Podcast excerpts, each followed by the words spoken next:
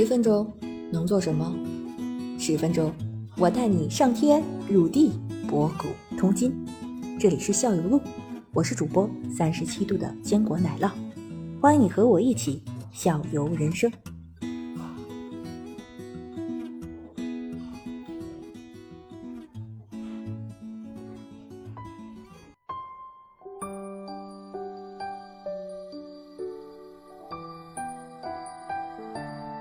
我我来问一个，我来来我我来问一个，我来问一个这样的问题啊，就是说你在这个缸里头有没有那种就类似于比比较难养，然后比较名贵的植物？我还真没养过太名贵的，对，没养过我太问我问这个问题，我问这个问题要衍生一个什么问题呢？就是说，就是说你们在这个水草缸的话，有没有圈子？有论坛，有论坛，对，有论坛，有没有圈子的？是是什么概念？就是说，有的人，嗯就就像他这缸里头就可以可以说说叫什么概念？我起个名字叫母缸，就是他这个地方这个环境造的非常好，那么他可能有一个特别名贵的一个水草，又稀有又名贵，然后但是他这个地方能养得起来，然后你们就去薅草去。就说哎，这个好，你长得反正多的也要，因为你达到一个平衡以后，再多的你不也要也要修剪它嘛，是不是要？能不能移？就对对对，就他这个母缸就这个东西就好，对，长得太多了。对，然后你们就看着人家这个东西就移过去了。你们之间互相有没有这种交流？有有有这种情况，有这种情况，就是你涨得太多了，可以换，我给你来哎，点这个这个这个，来咱还有一个呃，导致这样如导致调有个社会属性。跟我就是这种，然后社我会属性圈子，对，我总在那儿买水草，都熟了嘛。嗯啊我说我们家哪种哪种水草又爆缸了，他说你给我这儿弄点来吧。然后他缸里的，哎，有的别的水草我弄高点，哎，互通有无，嗯，挺好对，这不就我记得以前我们小时候是什么概念？我小时候那时候那仙人掌，仙人掌完了以后，我记得是嗯我也不知道品种我不懂啊。然后那仙人掌上长那种小红色的那种小球，就跟结的果子似的，然后把那个东西扒拉下来，然后你再种。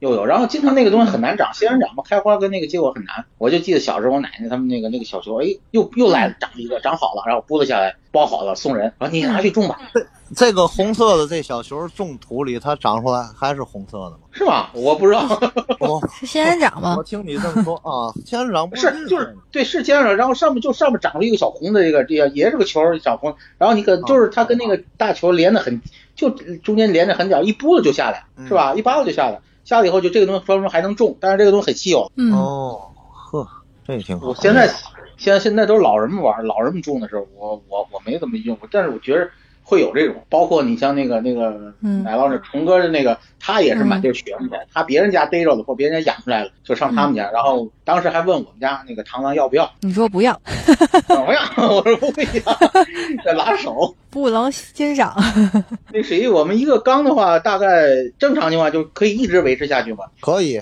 然后你你那就是说你再把这个缸已经呃成功培养好以后，就日日常的情况，日常维护你都需要干些什么？啊就已经不是开缸状态了，日常维护都需要干什么？日常维护一个维持这个灯光，咱买个定时器哈，每天就是基本让它照八小时，我看嗯就足够了。这也可以根据咱的时间走，比如说咱上午家里没人的话，可以让它先不亮，呃从下午到晚上这八个小时让它再开开灯，再让它亮，嗯到晚上它自己就关上了。哎，这个这个地方我再打断一下，这个地方为什么咱们就不真的不能这个这个灯光的因素这么关键？我们不能用日常，比如你放在阳台上用，比如说我这个，呃，是这个这为什么？嗯那个太阳光照的太强了，它就会长藻了，藻，嗯，绿藻，就出来了，缸壁上都是绿藻。是是因为强度的强度的问题。对对我我以为说，我以为比如说一个东照的房子或是一个西晒的房子，只要不是南北房子，我放一边的话，正好从早上起来到中午，可能到下午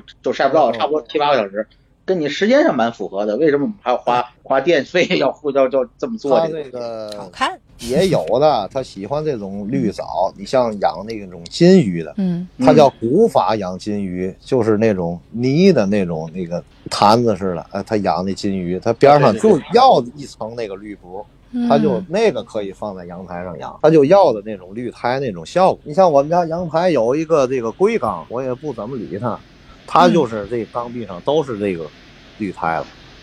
哦，就照射的时间太长了，对，强度它太大它这个阳阳嗯光强度大，照每天照一会儿，它就会长绿苔。嗯，跟咱那灯光还不一样。那像您咱这个开了这灯光呢，是不是得放在家里比较避光的地方？对呃，以防止日光对它的影响，对吧？对对对，别尽量不要日光照着它。嗯，嗯，过滤基本就是二十四小时开了，那个肯定好。但是你二十四小时开的情况下，你对那个你那块过滤海绵的清洗频度是多少？我不洗，我基本不洗，那就说那你这水就很干净啊，基本上没什么问题。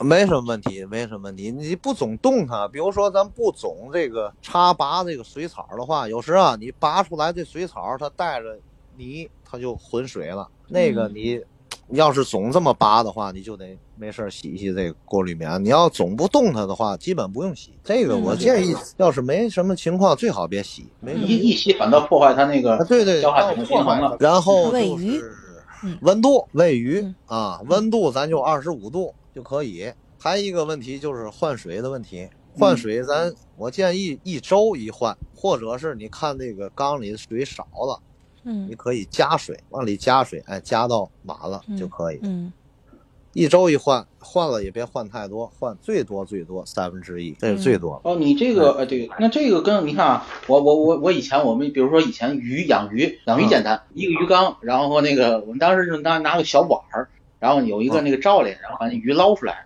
然后把鱼捞出来放个碗里，再再再让它待几分钟，然后我抱着那鱼缸哗一倒倒三分之一补新水，然后把鱼再往里一扔。你这草缸是不能不能大震动的，你怎么换水啊？它有那种专用的那种吸水的那那个吸水管吧，吸水器吧叫。就是虹吸原理是吗？哎，对，啊虹吸原理，嗯拿手一嗯捏，那个它就嗯水就吸下来了。啊，是用这个方不？对对你这不能动啊，你这缸是不能能动的，跟我那不不一样。这这一对吧动就乱了。对，它下面有泥有草，一动就乱了。对你，等于那个换水的话，你还得专门专门有一个这样的这样一种东西。呃对，你你像我家嗯我这个这个台面上，我呃放鱼缸，我后面台面后面嗯我特意开了个眼儿，然后我做了一个这个下水道，就在这个鱼缸下面，在那个柜子里。嗯太巧妙了，啊，对我换水时候，我直接就在那儿 省事儿。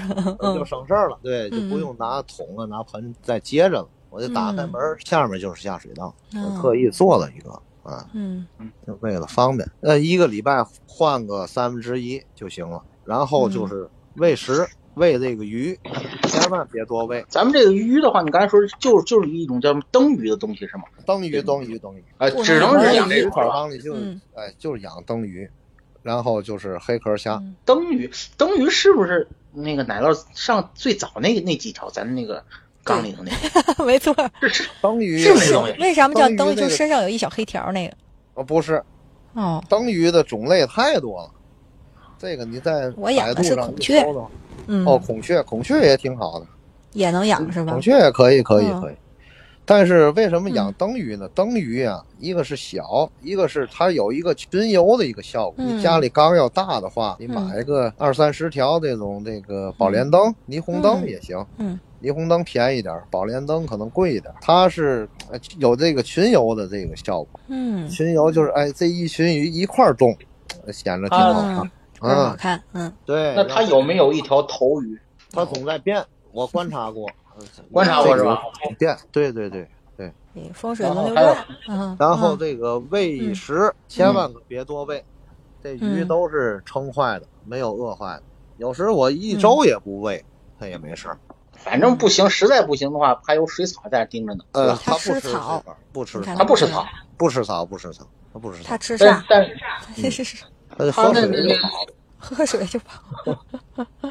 嗯，行。别多喂那你这那啊对，不能多喂。但是你这这个这个鱼说的观赏的话，它那个对那个除藻有作用吗。灯鱼对除藻没作用。嗯，还得是那个清道夫。呃，清道夫你说的是另外一种了，那是鱼缸里的。对对，鱼缸里那种鱼缸里，但那在你这就破坏了，这这有点生物链顶，太太太靠顶了，可能就破坏你这个生态平衡了啊。对，这然后你说你，那你那黑壳虾是养的多吗？是养个一两只就够，还是说一两只不够。它这个黑壳虾，你要养的多，它自己它还生了。嗯有时那生那个小虾，但是你水草得多啊，水草少的话，就它就被鱼容易吃。刚生下来那种小虾，嗯嗯，看水草要多的话，它能藏在那个水草那个下面，也嗯挺有意思的，那个自己就繁殖了，嗯，这头虾。得放两只，一家子进去。两只嗯少点儿，嗯，四零的缸最少我看得放个嗯二二十只左右。多大的缸放二十只？四零，四零的缸放哦二十这么多，对，它这个虾不大哈，不是你想象。但是我觉得不是小龙虾。不不不不不不，我是这感觉。我觉着好像我在我在水一家看到缸的时候，嗯我觉得好很难找哎，对它，它这个虾都藏在水草的后面。嗯看不到几只。我是仔细找，但看感觉没有感觉没有二十只这么多呀。